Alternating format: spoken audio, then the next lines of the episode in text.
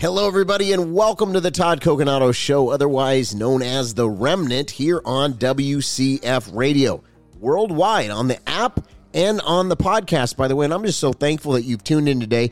We're going to get into a very important question. The question is Is it acceptable to lay out a fleece before God? What does that even mean? What is a fleece before God? Is this something I need to know as a Christian? Do I need to do this? Is this going to help me in my faith? Well, stay tuned, and we're going to get into this question right now.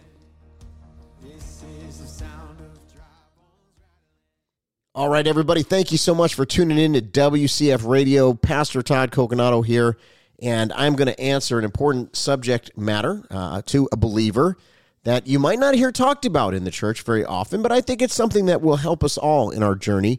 And that is the question Is it acceptable to lay out a fleece before God. What does that even mean, Pastor Todd? A fleece. What is a fleece? So let me just kind of get in the background of this, okay? The concept of putting out a fleece, and you're going to hear this in uh, Christian terms, like I call it Christianese, putting out a fleece, right? It's a Christian term. It comes from the story of Gideon in the Bible. He was a leader in the nation of Israel. Uh, you can read about him in Judges chapter 6. And when God directed him to gather the Israelite troops to defeat the Midianite invaders. Gideon wanted to be sure that he was actually hearing from God. I don't blame him because that was a big decision. It was a big move. And it, it, either way, it would have tremendous consequences. And he knew that. So he wanted to make sure he was hearing and that he understood his God given directions, if that makes sense. So he asked God. He asked God for a sign to prove that this was indeed his will. So he put out a piece of wool overnight and he asked God to make it wet while keeping the surrounding dirt dry. So God graciously did as Gideon asked. And in the morning, the fleece was wet enough to produce a bowl of water when it was wrung out. Now, here's the thing Gideon's faith at this point was so weak, okay, that he asked God for another sign. Have you ever done this? You, ever had a sign and, and they're like, well, God, I need another one, right? Well, he, he did that. That's what Gideon did. So it, it, this time, he wanted to keep another fleece dry while making the surrounding dirt wet. Okay, so it's kind of the opposite. Again, God complied, and Gideon was finally convinced that God meant what he had said and that the nation of Israel would have the victory the angel of the Lord had promised. And that was found, of course, in Judges 6 14 through 16. So putting out the fleeces was the second time Gideon asked for a sign that God really was taking him to what, you know, to do what he said he would do. And I think it's important because a lot of times we ask God for a sign. Have you ever asked God for God, give me a sign. Give me give me an understanding. Give me an unction of the spirit. Give me something. I need something, right? I often think of the scripture says in the mouth of two or more witnesses my word will be established. Well, to me that's a confirmation. I look for confirmation especially when I'm not sure that God actually said it. Sometimes when we're listening to the voice of the Lord, it's like, is, is that God? Did God say that? Did the Spirit say that? Or was that just a voice in my head? Or was that the enemy? Right? So I think as we mature in Christ, we we we tend to understand and hear the voice of the Lord a little more clearly.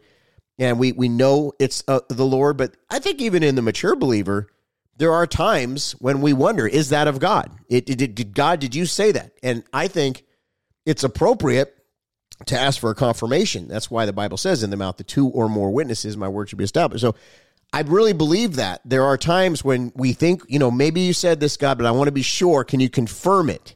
And I think that asking for the confirmation is okay. I think that's okay. But let's continue here.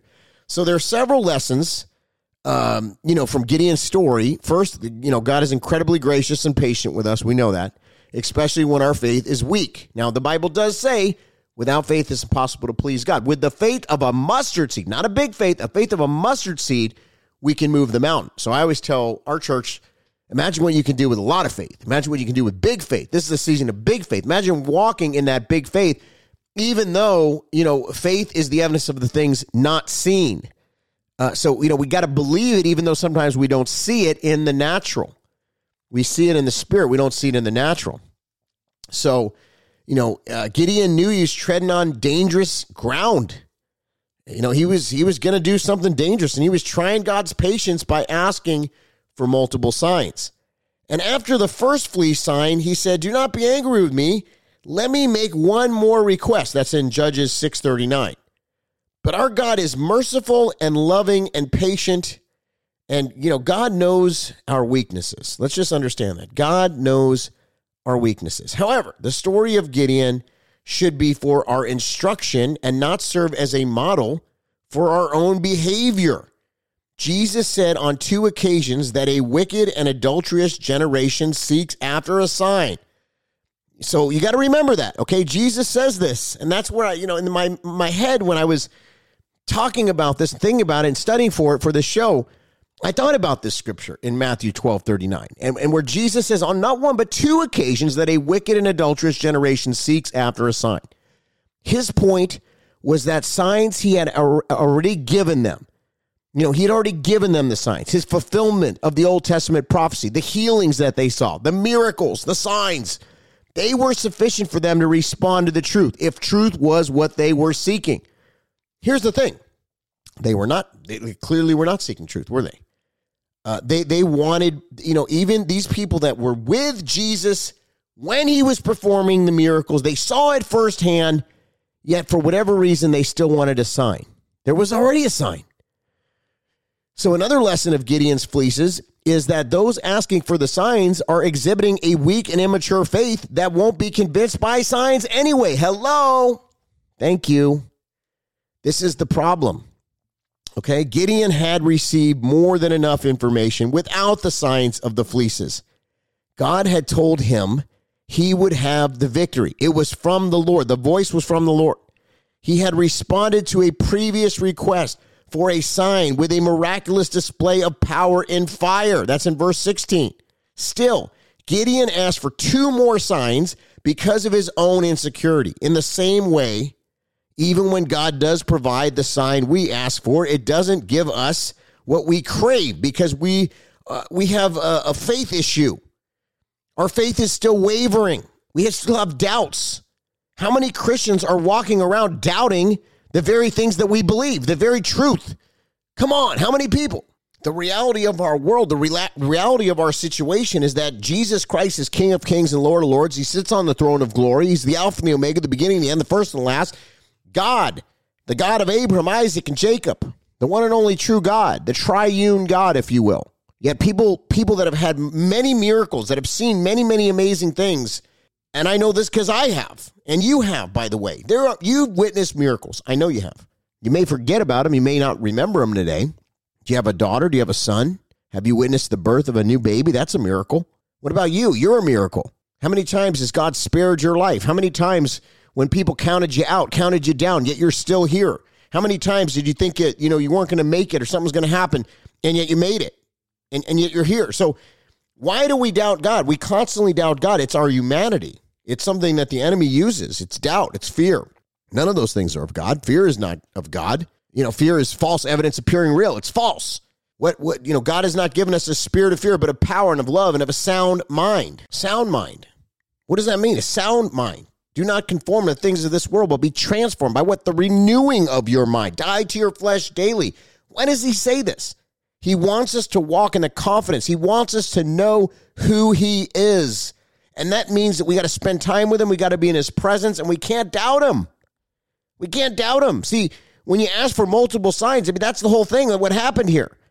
You know, eh, he responded to his previous request for a sign with a miraculous display of power. Still, Gideon asked for two more signs. Why? Because of his own insecurity. And in the same way, even when God does provide the sign, like we ask for, it doesn't give us what we crave because our wavering faith still doubts. That often leads to us asking for multiple signs, none of which give the assurance we need because the problem isn't with God's power, it's with our own perception of it. I'm going to say that again.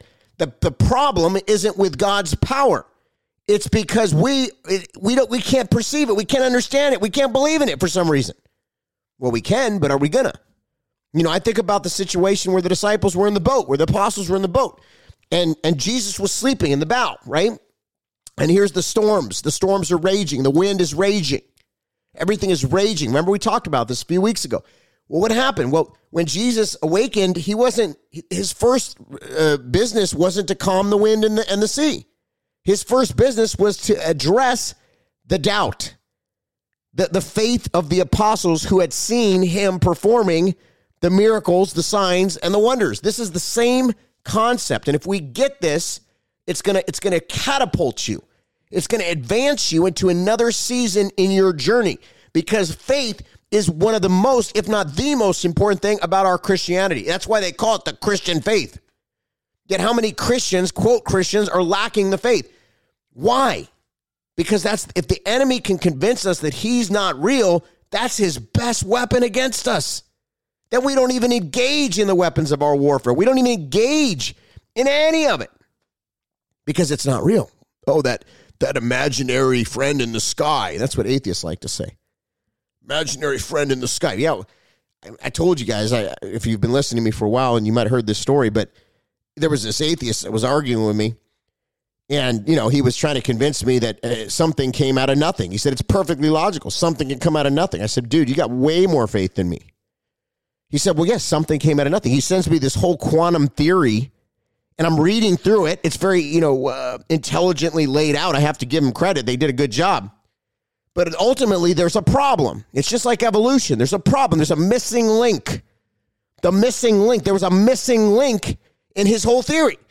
And so at the bottom of the whole thing, it says there was a force, and the force, you know, created everything. There was a force that happened. Something happened. Well, yeah, I said, well, you know, you know what that force is? It's God. God. When he said, let there be light, and there was light. Wow, what happened? Something happened. So it didn't come from nothing. There's an intelligent design, there's an intelligent being. And, and, and the whole reason why atheists push what they do and why everybody that that's in rebellion pushes what they do is they want the excuse to sin.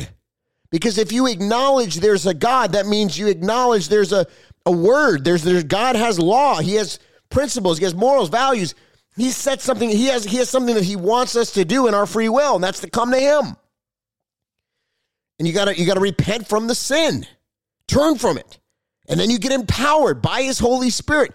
But this is something we have to choose to do. We've got to want to do it. So people instead they dismiss in in their in their rebellion basically. They just say I want to keep sinning, so therefore I'm going to pretend with so much uh you know in my brain just determination that it's true that I'm not going to acknowledge there's an actual God. I'm not because once I acknowledge that, then I got to repent. I don't want to repent.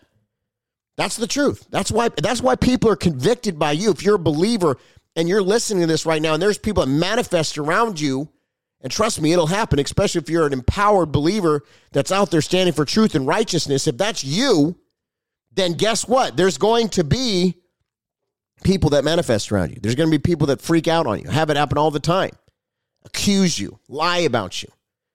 You know, you become the enemy. Why? I don't know. You didn't do something the way they wanted you to do it, or they found a flaw in you, or something. It's ridiculous.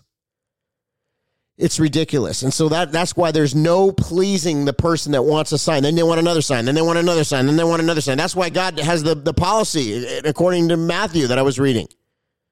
You know, where, where it's pretty clear. Matthew 12, uh, 39. Let's read it. It says, But he answered them, An evil and adulterous generation seeks a sign, but no shine, sign will be given to it except the sign of the prophet Jonah. There it is. So that's it. That's, that's what you're going to get. Um, so you know, I understand the concept. Like people want to sign. People are really into getting a prophetic word nowadays. I need a word, Pastor Todd. Give me a word. I say, go to the Word of God. That's the word. I mean, I do get words. I'm not making fun of prophecy. I do get prophetic utterances from time to time. I operate in the, in the prophetic at, at times, uh, but I don't. I don't chase down a word every day. I don't need a word every day because I got the word. And the word is enough. Jesus is enough. My, my, my relationship with him, it's enough for me. Please, please understand, I'm not coming from a haughty place here. I, the prophet definitely has a position in ministry. I'm very much for prophets, real prophets, prophets that fear the Lord. But I don't have to get a prophetic word to, to, to make me, you know, there's my sign. Oh, somebody said it, so now I believe it. In the mouth of two or more witnesses, yes. Me chasing a prophet around town, no. It's, there's a difference. When something is ordained by God, it's just going to be confirmed. It's not even going to be anything that's orchestrated or man made or flesh. It's going to be so matter of fact that you're just going to be like, wow, that's a sign from God. Yeah, that's the way the Lord works. That's how He rolls. He, he does it in a way that's so You know, like look at Asbury, for instance, the revival that just happened up there. You know, I mean, look, look in Kentucky, what happened. I mean, it wasn't about a name, it wasn't about a big ministry. The Lord just showed us He's willing and able to move anywhere, anytime He wants. You know, within within a few days, people were converging on that small town that didn't even have the infrastructure to hold more than a couple thousand people. There was like 25, 30,000 people coming out, you know, to this little town because they wanted to move of God. They were hungry. But the Lord showed us he, he could pick anywhere, anytime. He can move anywhere. He can move today. He can move in our heart. We don't have to ask for a sign. Will he give us signs? I mean, it's there's a difference between in the mouth of two or more witnesses, my word will be established because that's okay. Let me give an example because people are confused right now. Let me give you an example. When I got saved, I got radically saved. And then, you know, a couple years in, though, I got stabbed. If you know my testimony, I got stabbed nine times, one in the heart. And the Lord took me in his presence. This is a crazy testimony. It's available on, uh, you can you can watch it online if you just put in Pastor Todd testimony, Pastor Todd Coconato testimony. And I was on the Sid Roth show.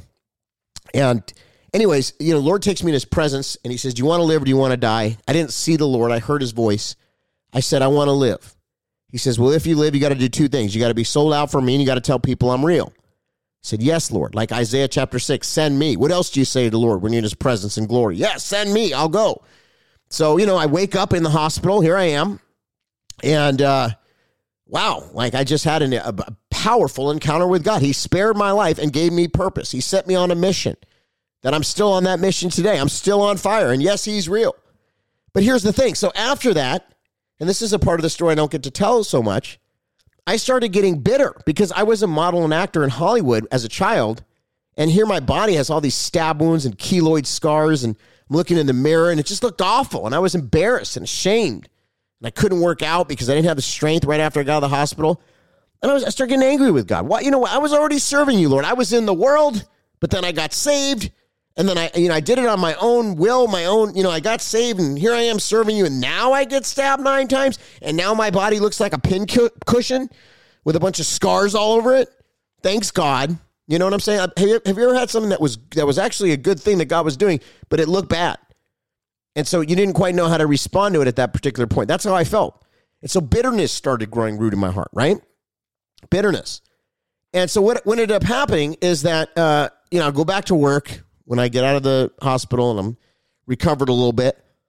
And I go back to work, and you know, here I am in this Macy's in Burbank, California, and some woman comes up to me out of nowhere and she says, "I saw your face. I was shopping upstairs." And in the women's department, the Lord said, Come down and give you a word. Now, th- this is a sign, okay? Did I ask for a sign? No. Did God give me a sign? Yes he said, Don't let bitterness grow root in your heart. This is from this woman. That was the word that she gave me. And people were weeping around me. It was a powerful, holy moment. Okay, fast forward a couple days. Then I'm in a, I'm in a coffee shop in, in, you know, in Sherman Oaks, California. And I'm sitting there and, and, you know, I'm still kind of pondering everything that just happened in my life. It was a lot of stuff that was going on in my life, right? And so I'm sitting there and some guy comes up to me and he says, I got a word for you. Now, again, we're in a coffee shop. This isn't a church. Person doesn't know I'm a Christian. I've never seen this person before in my life.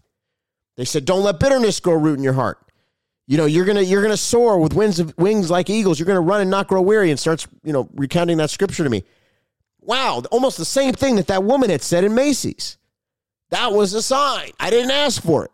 Then I'm in the 24 hour fitness in Northridge, California, and I'm working out. There's a guy with a bunch of tattoos and I'm looking at all his tattoos. He's completely sleeved up, and I'm just just getting back into the gym. I'm, I'm doing like the lowest, you know, the lowest curls you could possibly do, and I, it was hurt. It was painful too, but I was determined. And sure enough, that guy with the tattoos turns around and says, "Hey, I got a word for you."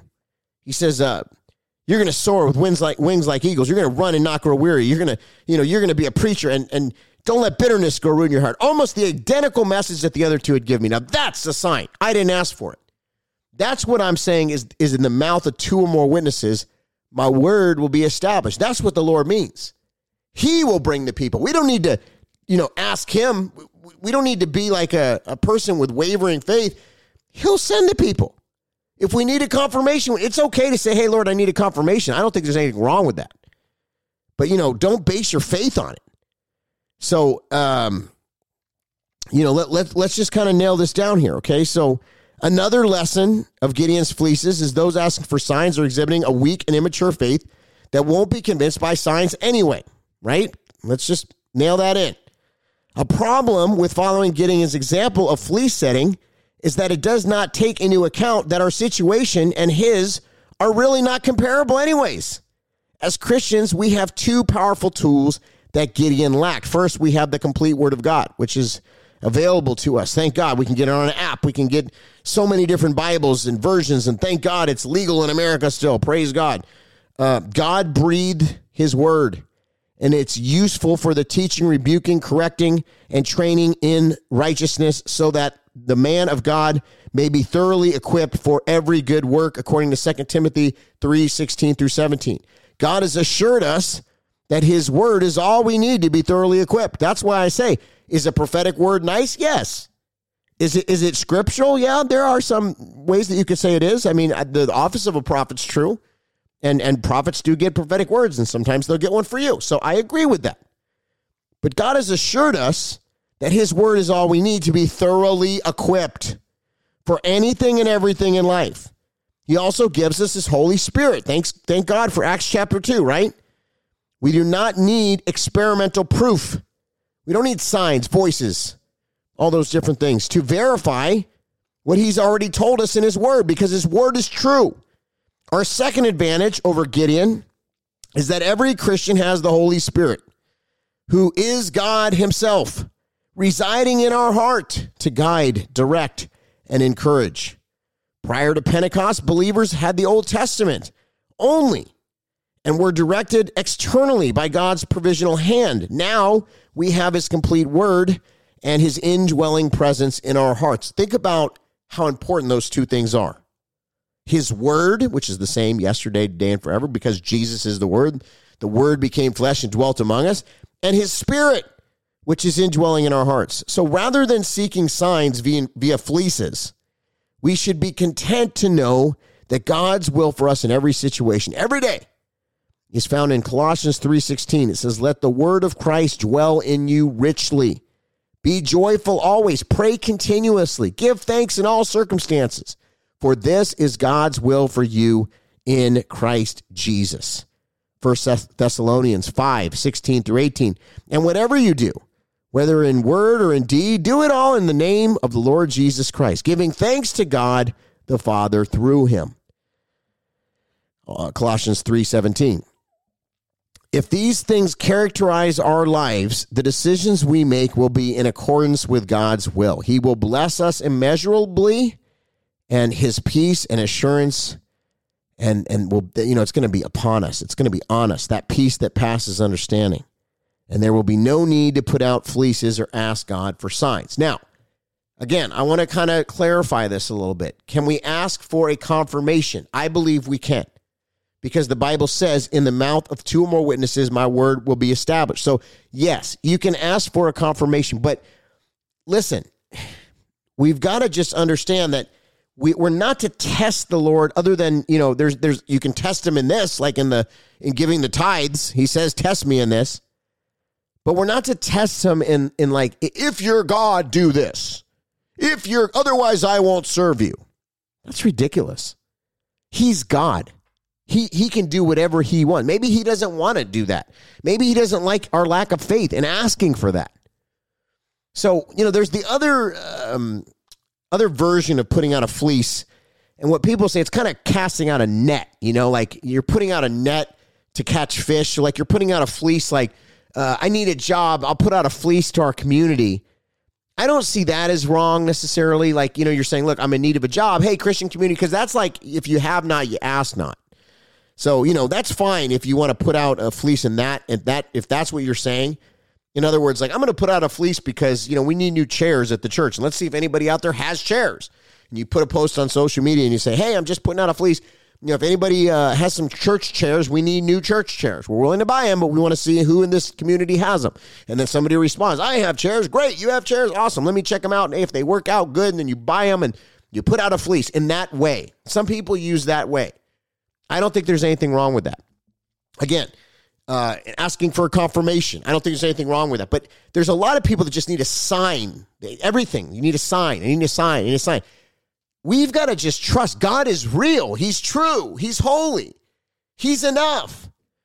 And I just go back to that scripture in Matthew where, where it, it, it tells us literally, uh, it says, an evil, adulterous generation seeks for a sign. Well, that, that's pretty, pretty blunt to me. So if, if uh, here's where we're going to close today is what I'm saying. If you've been asking God, well, God, I'll serve you if you prove yourself to me. He's already proven himself to you. He created the heaven and the earth. He created you. You're alive. Are you willing to accept him today? I mean, why do you need a sign? The signs are all around us. There's a there's a miracle happening all around us every single day. Think about the sunrise. Think about all the things that God does. He's good. He's faithful. Well, I hope you enjoyed today's broadcast here on WCF Radio. I uh, it's just so important that we have the faith because without faith it's impossible to please God. But with the faith of a mustard seed, you can move that mountain in your life. Trust in the Lord with all your heart. Lean not on your own understanding. In all your ways, acknowledge Him, and He will direct your path. What if we what if we just live that out? Think about how faithful God has been. He's a good father. And I just thank you so much for listening to today's broadcast. Lord, in Jesus' name, we just pray for every single person listening. I pray that they would have the faith, that they wouldn't need a sign. The signs are all around us. They would have the faith to know that you are with them even until the end of the age. You never leave us, you never forsake us. Your promise is yes and amen, hope and a future. And you are a good, good Father. And so we just love you so much. We honor you and we serve you. I pray blessings and favor over everybody listening today in the name of Jesus. If you agree with that, would you say amen right now? Hey, thank you so much for listening to the Todd Coconato Show. You can find us at pastortodd.org. That's pastortodd.org. We love you and we bless you. We'll see you again next week. Goodbye.